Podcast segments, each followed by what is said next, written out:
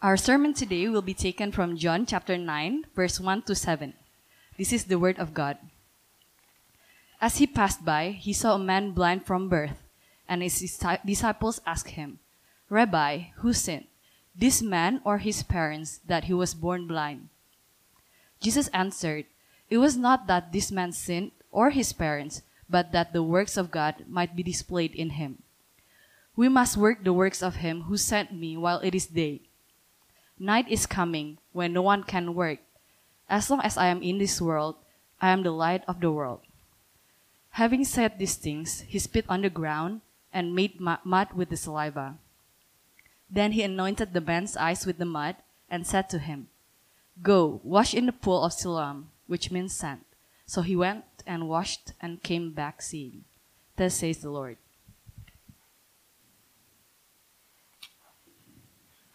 Amen. Thank you, Emily. Let's pray.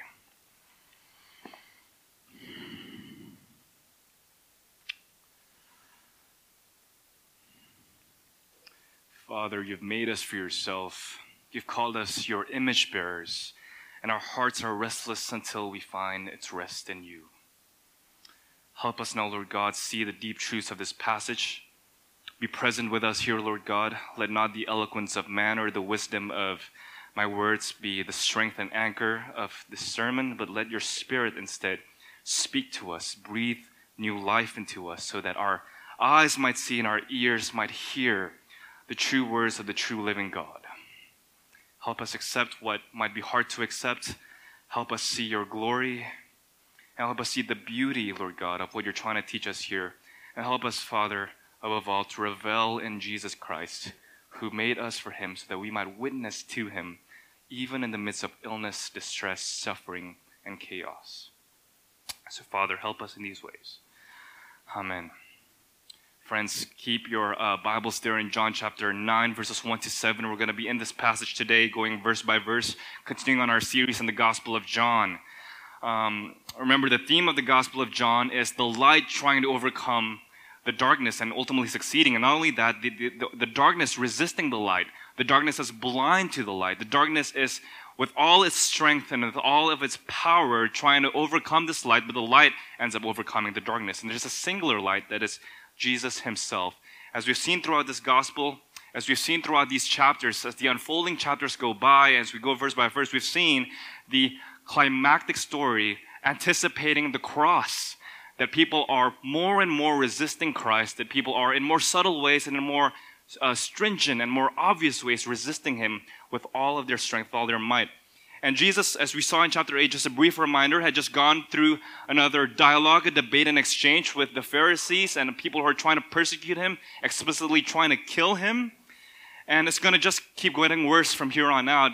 And this miracle here in chapter 9, verses 1 to 7, will set off another debate. And Jesus will be absent from that debate. It'll be the blind man who became healed against the Pharisees who are trying to prosecute Jesus. But this miracle, again, will be the basis and the starting point of that whole debate.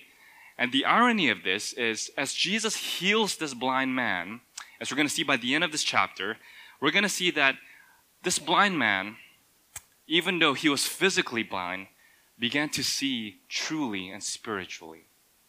Whereas the Pharisees, who were physically seeing, were actually blind deep inside in their natures, deep inside spiritually.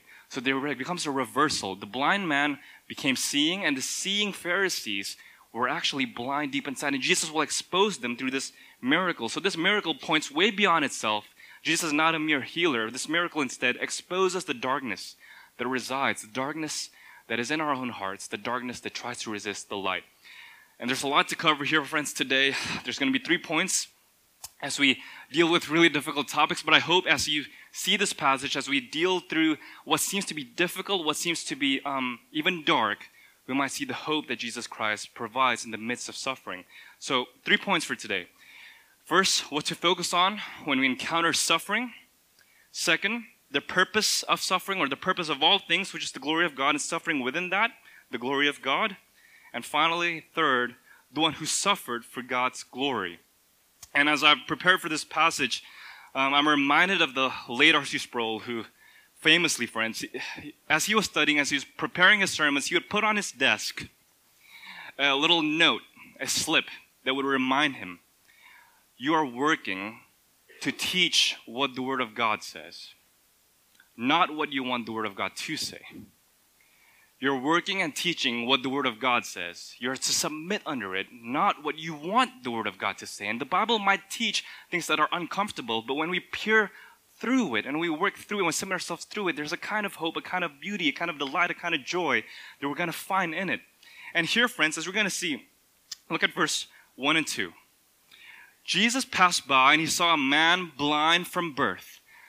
The text is emphasizing this man has been born blind from birth, and his disciples asked him, Rabbi, who sinned, this man or his parents, that he was born blind? The disciples immediately speculated that this man's sin was an outcome, this man's suffering was an outcome of his own sin. The disciples ultimately assumed that because this man was suffering, because this man was blind, because this man was born this way, there must be a just punishment, right? This must be a just punishment for his own sin. This is a natural tendency. And the disciples were partly right. The disciples were partly right to assume that ultimately sin is the reason suffering exists in the world. They knew their Bibles. They knew Genesis 1, 2, and 3, that sin is the cause for why there is suffering and misery in this world, including disease, including blindness. And disciples went straight there. And Jesus is going to rebuke them for this in verse 3. But you see, friends, there's a difference between an ultimate cause for things and the different causes of suffering. Yes, the ultimate cause of suffering, the ultimate cause of why there's so much misery and brokenness in this world is because sin entered into the world and the world became broken because of it. But there's a difference between that and particular causes for suffering. The Bible lists at least three kinds of causes for suffering. Yes, sin is the ultimate cause, but there are different underlying causes of it. And we're told in this text not to focus on them, but there are at least three causes. First, there's a cause of suffering that is caused by your own wrongdoing. 1 Peter 2:20 says, "For what credit is it if, when you sin and are beaten for it, you endure?" There's a kind of cause for suffering that is caused by your own sin, right? If you run over a red light and you get a ticket and you get angry at God, you have no right to be angry at God because this was because of your own fault. You run through a red light, you get a ticket. These are normal consequences of your own sin. You break a law, you get punished, right? So there is a kind of suffering that is a direct result of our own wrongdoing. There's also a kind of suffering that is due simply to the brokenness of the world, not due to a particular fault of your own. There's a kind of suffering that is due to you living in a fallen world, a kind of suffering that reminds you that this is not the world that you're supposed to be living in, that things are not the way it's supposed to be, that things need to be made right. There's a kind of suffering, in other words, in the second kind, that is due to the brokenness of the world. You might be betrayed. Even when you've done everything right, you might be betrayed by someone that you love, betrayed by someone you've trusted. You might be suffering a disease, not because you've done anything wrong, but because simply there are things that are out of our control, things like blindness. You might be persecuted for your faith, that though you're obedient unto the Lord, you were truly, genuinely seeking to live out His will, you remain persecuted. And ultimately, of course, there's death. Death is the great equalizer, and death is the greatest reminder that this world is not the world we're supposed to be living in. Death is a reminder that this world is deeply broken and in need of redemption. And the second kind of suffering is not due to your own particular cause or your own particular fault, right? This is simply a suffering that we must endure in this world, and it's the kind of suffering that we should expect, and Christians are not exempt from this. And finally, friends, there's a third kind of suffering that is even more mysterious. There's the mystery of Job. A kind of suffering not due to your own wrongdoing, a kind of suffering not due particularly to disease or death or betrayal. There's a kind of suffering that is simply mysterious. There's no discernible cause to it whatsoever. And that was the suffering of the book of Job. Job, who God calls as faithful, God calls as relatively righteous among the land, remained yet under the conditions of suffering. And you see, friends, different causes of suffering, whether it be your own wrongdoing, brokenness of the world, or the mystery of suffering in and of itself, like the book of Job, require different responses, right? And the disciples here show a particularly insensitive kind of response. The disciples hear a kind of response that assumes immediately that if someone is in despair, someone is in suffering, someone is facing a kind of sickness, they ultimately assume it's the first kind of suffering. They must be suffering because they did something wrong. They must be suffering because they did something wrong. If you've read the book of Job, this is the tendency of Job's friends, right? Job suffered, and after the friends sat with him for a whole week, what did the friends say? What sin haven't you confessed? You must be hiding something from the Lord. What is it that you're hiding from us, Job? What kind of particular evil were you into that this might befall upon your family, that your family was taken away from you, your riches were taken away from you? What is it, Lord? What is it, Job? And Job in despair, if you remember in Job chapter 16, says what? You miserable comforters. You miserable comforters. And that's what the disciples were doing here. They saw this blind man, and instead of focusing on the purpose of suffering, they focused on speculations. Jesus. We know our theology. We know that suffering and disease and affliction enter into the world through sin. So it must be Jesus that this man or this man's parents had sinned. What is it? What was the cause of it? Tell us. You see?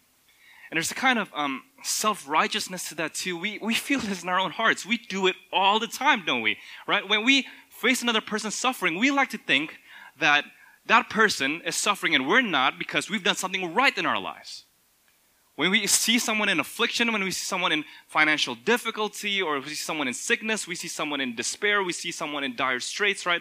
We think to ourselves, Lord, thank God that I'm not facing that. I must be doing something right. Right? We use, in other words, other people's misery to pat ourselves on the back. And there's a subtle form of self-righteousness in that.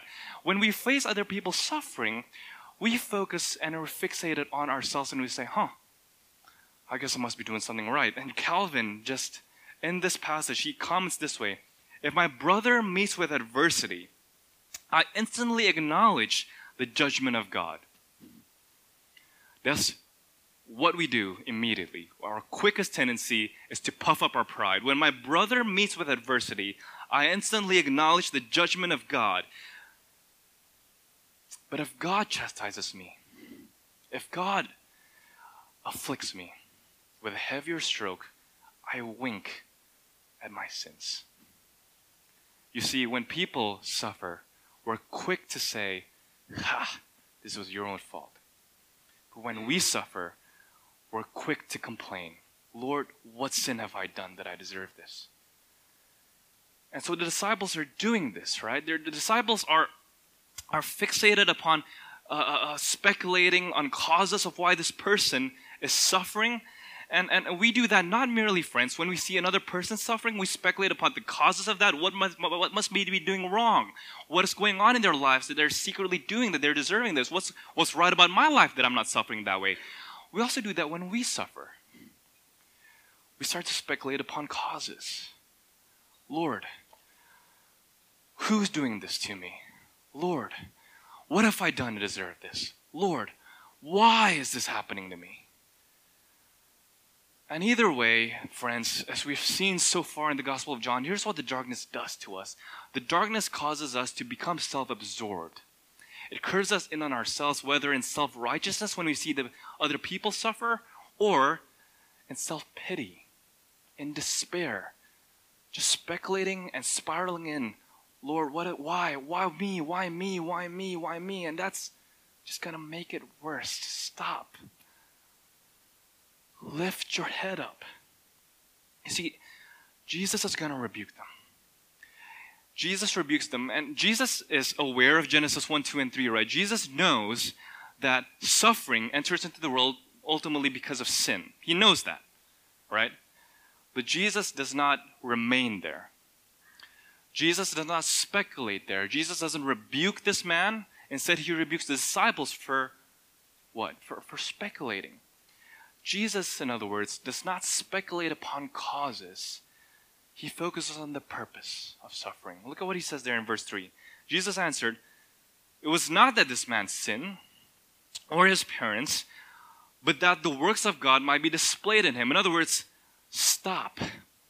Stop speculating that this is because of this man's sins. Stop punishing him. Stop speculating whether or not his parents have sinned. Think instead about what God might be doing right now. This man's suffering was for the purpose of the glory of God. In other words, Jesus is saying here, and this is our first point, right? Focus not, friends. When you encounter suffering, do not focus on yourself. Do not focus on the other person. Focus instead, not why, Lord, which spirals you in. Instead, focus, Lord, what are you trying to do here? What is it that you're trying to bring out of this? What is it? How does this situation that I find myself in point back to you? In other words, lift your head up, right? Lift your head up and see how, Lord, are you going to bring good out of this? How, Lord, are you going to bring glory to yourself out of this? How, Lord, are you going to make this a scenario that witnesses, that displays your works? Resist self-absorption. Go to God. Point back to the glory of God, even in the midst of suffering. So that brings us to our second point, the purpose of suffering, and really the purpose of all things, the glory of God. And I know you guys might be feeling this. I'm feeling it too as I'm feeling the weight of this text. As I'm saying that, right, there's obviously a question that's going to lurk behind you. As I'm focusing right now, not on the causes of suffering, but on the purpose of suffering, notice, friends, that this text does not shirk God away from the responsibility of suffering. Notice this text does not let God off the hook. Notice again what Jesus says. Jesus answered, it was not that this man sinned or his parents, but that the works of God might be what? Displayed in him, right? Not only that, he makes it kind of worse. Look at verse 4 and 5. He says this, we must work the works of him who sent me. While it is day, night is coming when no one can work. As long as I am in the world, I am the light of the world. Notice what Jesus is doing. Notice he's not just saying, all right, look, don't focus on the causes behind this suffering. Don't focus on this man's sin. Focus on how this glorifies God. Not only that, Jesus is saying, focus on not just the glory of God, the glory of myself. In 2 verses, Jesus is not merely saying the works of God might be displayed in this man's being healed, in this man's blindness. Jesus is saying he himself is the light of the world. Jesus is saying he himself is the glory of God. Jesus is saying the works of God are the works of himself. All right? The Greek word there for displaying is the word that comes with enlightening, the lightening of the light. It's kind of a redundancy here, right? So that the works of God might be enlightening us, so that Jesus himself might become the light of the world, right? Jesus identifying himself with God. In other words, in no uncertain terms, friends, Jesus is saying this man was born blind for Jesus himself. This man was born blind for the glory of Christ. I don't know about you. Maybe you're still exploring Christianity here. But at least one of the top 3 reasons why people reject Christianity, why we might reject belief in God or belief in Christ, is what philosophers call the problem of evil. The problem of evil asks, why is there evil in the world if there is a good, powerful, and wise God? In other words, if God is all-knowing, if God is all-powerful, if God is all-loving, all-good, why is there so much suffering and evil in the world? And maybe that's kind of a motivation of the disciples too, right? You see, if this man's suffering, if this man's blindness was a just punishment for his sin, then God is off the hook. Right? Maybe the disciples were providing a kind of defense, a kind of apologetic for God's glory and God's justice. All right, Lord, we know that suffering comes from sin, so this person must be blind because of sin, because God must be kept off the hook. We might be tempted to keep God off the hook, in other words, of evil and suffering. And that's a typical response to the problem of evil, right? There's a typical response that says God is not in control. God is not behind suffering. God is not behind evil. God is not responsible in any way. In fact, God is not in control. God has left things to their own devices, and God merely sits back and watches and merely could not do anything about it at all, right? And Jesus might have commended the disciples for that and let God off the hook. But friends, verse 3 to 5 forbids us to take that route. Jesus does not get God off the hook. He puts himself right on the hook. Jesus does not get God off the responsibility of evil. Jesus did not say, friends, that God has nothing to do with this. Jesus, instead of saying, no, this happened so that you might see my works displayed. This happened for you to see my works displayed, right? And let me just zoom out before we zoom in back into this particular blind man's healing here. Let me zoom out real quick here. Talk about how God didn't just ordain this person's suffering for his glory, right? In fact, this person's suffering, this person's blindness for his glory is merely paradigmatic or a small example of what God does in everything else. God, in other words, has created all things, not because he's lonely, not because he needed anything, but somehow he created all things for the sake of his own glory, of sharing it so that people might behold it and so that people might have joy in it. And this is found, for example, in Colossians chapter 1, verses 15 to 18, which is found in here, on the screen, right? Look at what he says there. He says that all things were created through him, through the Son, and for him, for the Son. Not only that, it says at the end there that in everything, the Son might become preeminent. What is the chief end of creation? The chief end of creation, as Colossians 1:15 to 18 says, which is, by the way, an early hymn within the Christian church, Colossians 1:15 to 18 says that everything was made to become a theater for God's glory. Everything was made to point through him and to him and for him. Not only that, everything was made so that he might become preeminent. This text is emphatic.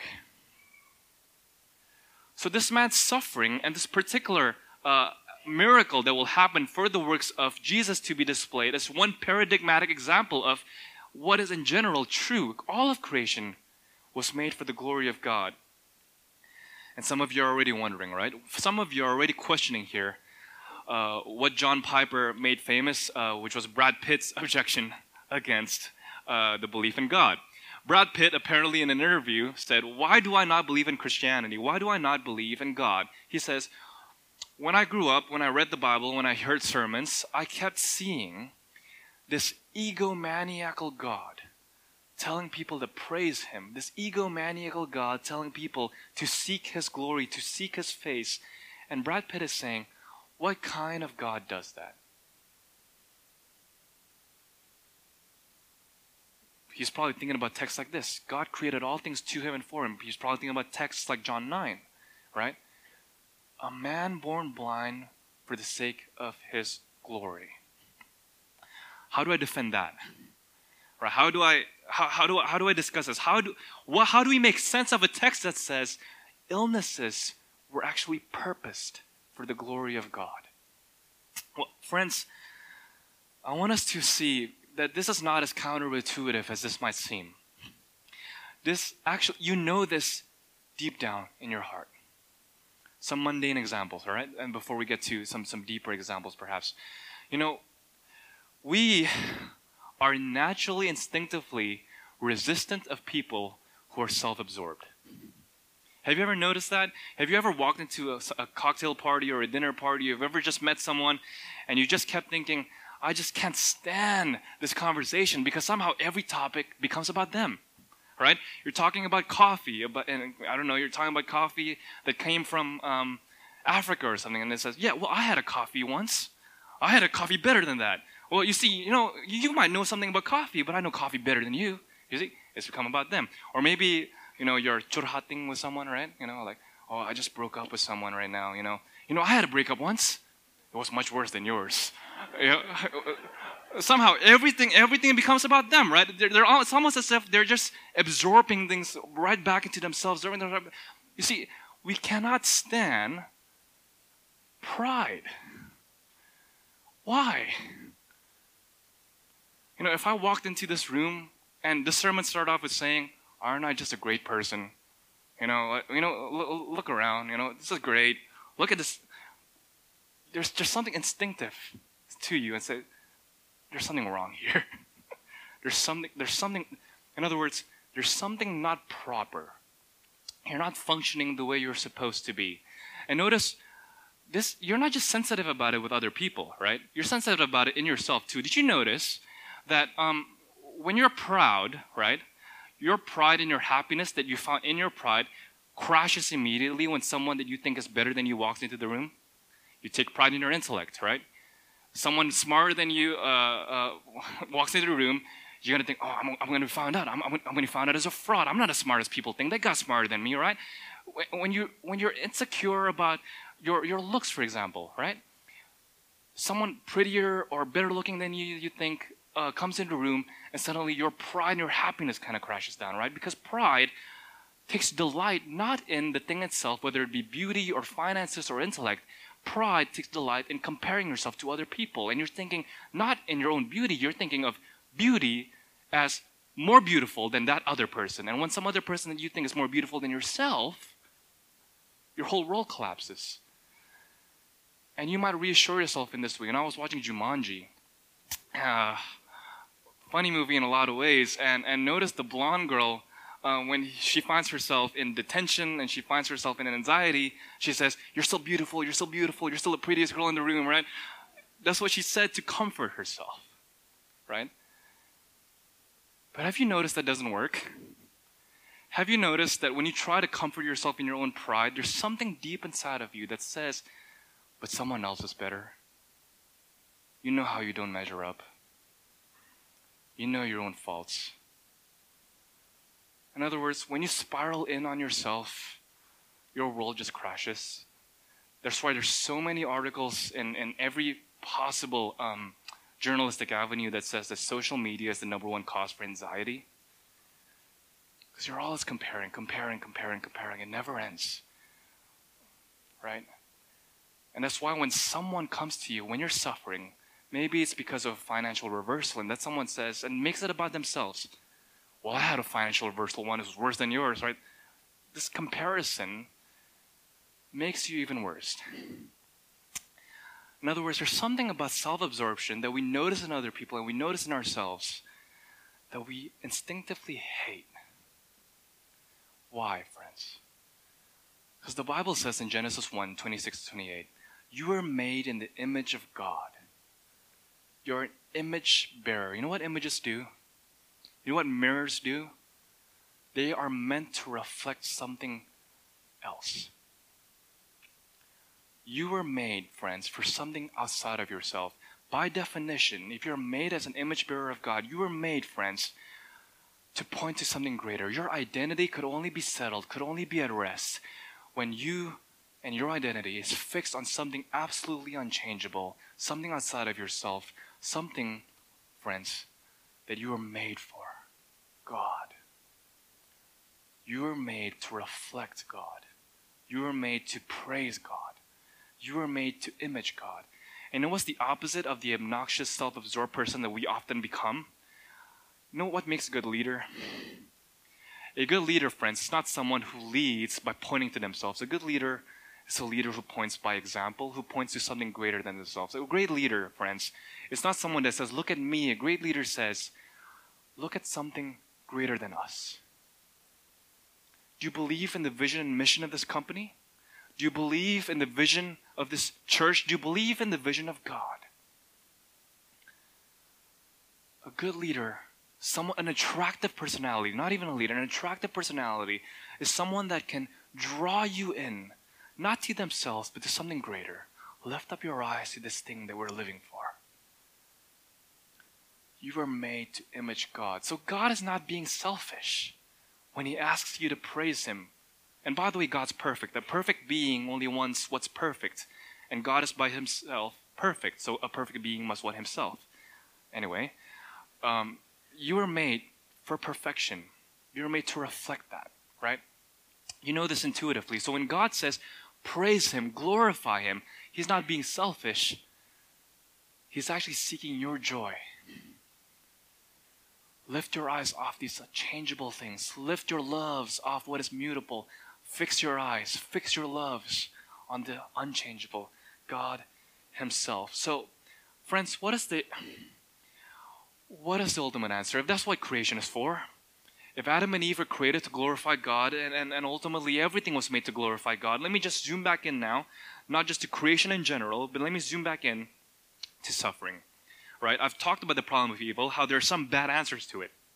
And notice, Jesus doesn't go there. Jesus doesn't say, I'm not in control. I don't know this person was blind. No, Jesus owns it. Jesus says, hey, focus on this. Look at how this person will be sent soon enough. Look at how this person will be recorded in this gospel to defend him even in his absence. That's integrity, by the way, right? Integrity is not puffing yourself up so people could see. Integrity is defending Christ and working out his law even when nobody's watching, and that's going to be coming in the next sermon. But notice right now, right? Suffering, no less than creation, was provided, ordained, predestined for the glory of God so that you might become a joyous people. The problem of evil is not answered by saying that God is not in control, which, by the way, would be absolutely terrifying. Because if God was not in control of your suffering, then it's purposeless, and it's up to you to make it purposeful. That should paralyze you, right? Instead, suffering exists for the glory of God. Now, theologians have referred to this answer called to the problem of evil by appealing to the glory of God by a particular defense in a Latin term called Felix Culpa. That's a fancy Latin term, Felix Culpa. Felix means blessed or happy or fortunate. That's what it means in Latin. And culpa means fall or guilt or fault. So theologians, ever since at least the 3rd century, have referred to an answer to the problem of evil based on scripture called Felix Culpa, which says that there's a kind of good that God brings out of evil. There's a kind of good that God brings out of evil that is better than good in and of itself when there was no evil. In other words, according to this defense, right, there's a kind of blessed fall. There's a kind of blessed fault where Augustine says this: God judged it better to bring good out of evil than not to permit any evil to exist. Augustine said that in the 4th century. It's cited by Aquinas in the 12th century, cited by Calvin in the 16th century, and cited by Keller in the 21st century, Timothy Keller, where Keller says, God turns evil back upon itself. God will allow evil only to the degree that it brings about the very opposite of what it intends. See, biblically speaking, friends, there's a kind of glory that we see in God, in God's redemption, right, that we would not have seen if Adam and Eve had never fallen. You see, if Adam and Eve had never fallen, we would have seen the goodness of God. We would have seen the justice of God. But we would have never seen other attributes like grace, like mercy, like wrath. You see, friends, there's something inherently beautiful about bringing good out of evil. There's something, in other words, inherently beautiful about redemption. Such that somehow in Revelation 5, the angels could sing a new song to the glory of God, which is inherently a paradox. How can God, who's eternally glorious, be somehow more glorified in a story that says that the Lamb was slain for sinners, and that sinners redeemed showed a glimpse of God's glory that we would have never seen in the first place? And that's why the story of the Bible is creation, fall, redemption, right? Creation, fall, redemption. And again, this is not as counterintuitive as you might think. Every good story assumes this narrative. You notice in English classes, they tell you every plot has at least 3 aspects: a setting, a rising tension, and a resolution. You know, I was reading a review on a Netflix series called The Defenders, right? Have you guys heard about The Defenders? All right, you don't have to raise your hands. Anyway, I love comic book stories, right? I watched The Flash kind of religiously. But anyway, and The Defenders on Netflix, right? It's a story, it's a Marvel series. It's based on a comic book story, right? If the Avengers are supposed to be kind of the cosmic heroes, right? The Defenders are supposed to be kind of the local heroes of New York City, according to Marvel, right? And the Defenders are made up of 5 heroes, right? Daredevil, Jessica Jones, Luke Cage, The Man with the Iron Fist, and The Punisher, right? And there was a particular review, and if you notice, by the way, if you just look up on Rotten Tomatoes or any other review website, right, 4 out of the 5 had pretty great reviews. 4 out of the 5 had pretty great reviews. Daredevil, great reviews. Jessica Jones, great reviews. The Punisher, pretty good reviews. Luke Cage, great reviews. There's one, The Man with the Iron Fist, 27% on Rotten Tomatoes. And people are like wondering, what happened, right? And there was this particular review that's pretty insightful. I forgot where it's from, but this review basically said, think about why The Man with the Iron Fist simply did not make the cut, right? Compare The Man with the Iron Fist with the other 4. What are the other 4 premised upon? Daredevil was a recovering Catholic trying to recover from guilt. There was a trauma of guilt that he was trying to overcome, right? The series really dwelled on that. Jessica Jones was recovering from sexual abuse. Her superpowers were predicated upon that. Luke Cage, recovering from injustice, of living in poverty, of racial injustice, right? The Punisher, recovering from PTSD of war and losing his family. The Man with the Iron Fist, a rich kid feeling lonely. There's something about it that simply doesn't work. And the review says this, one simply could not trust a hero with no suffering. One simply could not trust a hero with no suffering. Nobody cares about this person because nobody empathizes with his suffering. Notice the story of these 4 superheroes are so great because they were recovering from a particular trauma, a particular fall. Oh, blessed fall. In my sins, the glory of God revealed. I glory in my sins forgiven, as a contemporary song once said. My stories of fall are stories of grace to recall. You see, friends, this man was suffering for the glory of God. And you shouldn't feel that as something scary. You should find in that a measure of hope. But you might think to yourself right now, all right, Gray, I get it. This sounds somewhat compelling, but this doesn't eradicate the pain, right? This man was still born blind. And yes, he's about to be healed, right? This man was still born blind, but yes, he's about to be healed, but he had to suffer this way. Great, I'm still suffering, all right? There's still so much suffering, and I don't want to say that suffering is actually good. No, that's not what I'm saying. I'm trying to say that God ordained suffering for a greater good, which is His glory, which is the very thing that gives you joy, right? Remember, friends, the moment you're still thinking, but what about me? What about my pain? Look up. Hey, look.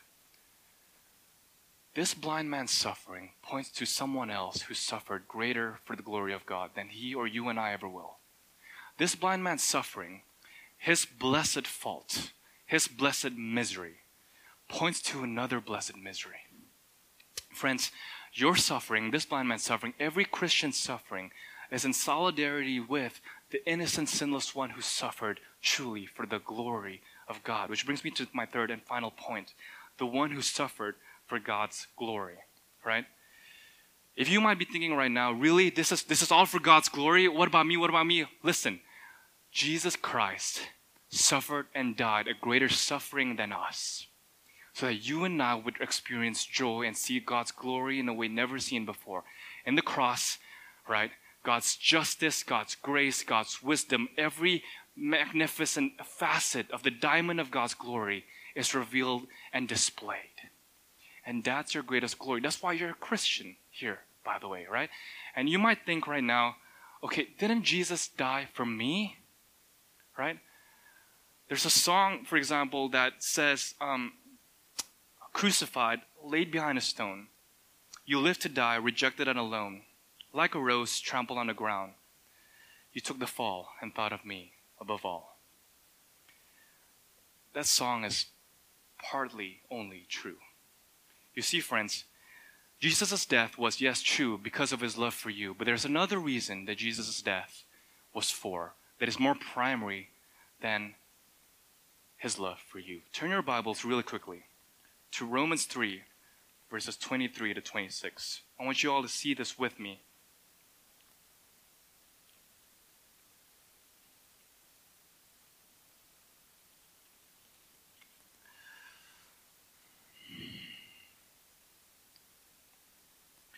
Look at what Paul is saying here, 23 to 26. For all have sinned and fall short of the glory of God, and are justified by his grace as a gift through the redemption that is in Christ Jesus, whom God put forward as a propitiation or substitution by his blood to be received by faith. This was to show God's righteousness, because in his divine forbearance he had passed over former sins. It was to show his righteousness at the present time so that he might be just and the justifier of the one who has faith in Jesus. Why was Jesus, in other words, put up as a substitute, put up to die? Look at what it says. This was to show God's righteousness. And again in verse 26, it was to show his righteousness. In other words, what was at stake at the cross, friends? What was at stake at the cross? At stake at the cross was the very glory and righteousness of God. At stake at the cross is the vindication of a God who would justify sinners. At stake at the cross is a vindication of a God who has mercy on people who don't deserve it, right? In the past 5 weeks or so, we've looked at, for example, the story of Jacob, one of the saints of the Old Testament, right? What was the story of Jacob about? Was it about a triumphant hero? Was it about a courageous truth-teller? The story of Jacob was about a deceitful coward who broke up a whole family, stole his brother's rights, and was a vain person. You see, but Jacob was saved. Could you imagine the words of Esau? Lord, what kind of God are you who would rescue a deceitful person like Jacob? What kind of glory do you have? How can I trust you, Lord, if someone as deceitful as Jacob could end up in heaven? Lord, what kind of righteousness do you claim to possess if someone like this could end up living free? Right? What kind of God are you? Do you feel that? You know, in C.S. Lewis's novel, The Great Divorce, chapter 3, he talks about, The Great Divorce is a novel about, a fictitious novel about people in hell meeting people in heaven. And people in hell were called ghosts. People in heaven were called spirits, right? And this particular ghost from hell ends up arriving in heaven. And the point of it is people in hell don't want to be in heaven. This ghost ends up coming to heaven and meets a spirit who he once knew back on earth, and this spirit killed a mutual friend of them. His name was Jack. So the ghost came up to the spirit, came up to heaven, looking around, pretty impressed at first, and then saw this spirit who murdered his friend, right, come up to him. First thing he said to the spirit, "What are you doing here?" The spirit said, "It's okay." The ghost said, "No, it's not. What are you talking about? You killed Jack." Spirit said, "You shouldn't focus on that. It's all okay." The ghost said, "No, what do you mean it's okay? You killed Jack. He's dead. You're a murderer." And the spirit said, "He's not dead. He's here. It's okay." And he says, "No, I can't be in a place where people like you get in. What will people say of me? I can't be seen around murderers like you. You don't have any right to be here." You know what the spirit said? "I don't. But neither do you. It's okay.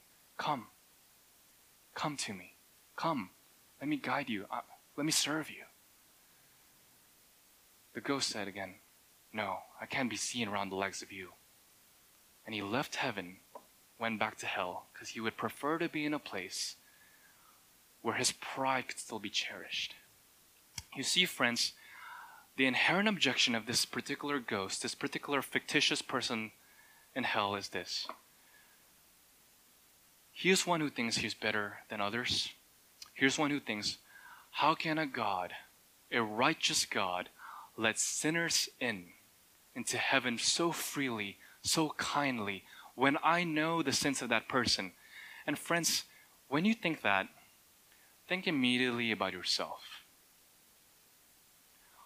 What kind of God would let in sinners as vile, as dirty as you and me into a holy place like his sanctuary in heaven?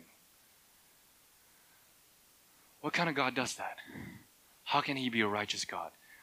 The answer, friends, as we saw in Romans 23:23-26, he does it and is able to be just in doing it because someone else took your place.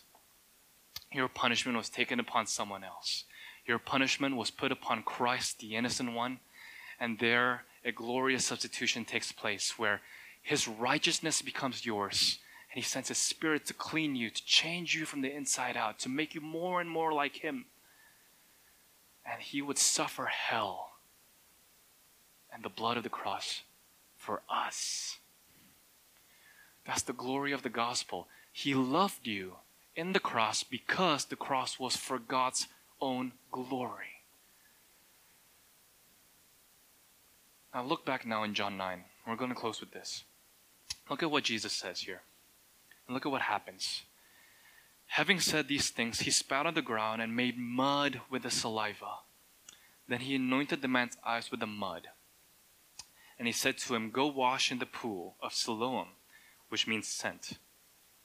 So he went and washed and came back seeing. And we're going to see in this text, he didn't just see with his physical eyes. He saw truly with the eyes of his new nature. You see,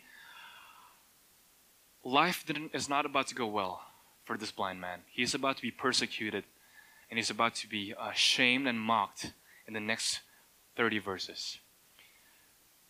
But you see in this act, friends, he was saved so that he might witness to Jesus. This man was healed, and notice he was baptized in the fountain. We didn't know whether or not he was dipped, whether or not he was immersed, he was washed. He was washed and he came back out seeing. And life didn't go all jolly for him at this point. It's not as if everything else became all prosperous. No, he had to fight and he will suffer even greater shame. But here's the point, friends. If you today here stand cleansed by the blood of the fountain of Jesus Christ, this is your purpose. Rejoice in it. Witness to him. You see, the author doesn't point to anything else about this particular pool, this particular fountain. It doesn't say where it was, really. It doesn't really say about why it was built or its particular architecture. It merely says that the pool's name means sent. You are sent as you go now seeing the glory of Jesus, as you are saved. Friends, go now, and as you suffer, notice that you're sent just as the blind man was. You have been saved from a blessed fall because evil has now been turned against itself. Evil will now bring the opposite of what it intends. Your sin becomes a story of the glory of God's grace, your continuous dependence on God's grace and his strength as a witness to your weakness points greater to his preeminence. You will now be sent into a world that will continue to misunderstand you, will continue to revile you, will continue to persecute you. But you will go into this world not alone. You will go into this world with a clean heart, clean hands, clean conscience, witnessing to the one that will give you joy. Go be sent and live according to your purpose. Go be cleansed in the water that is his blood. Let us pray.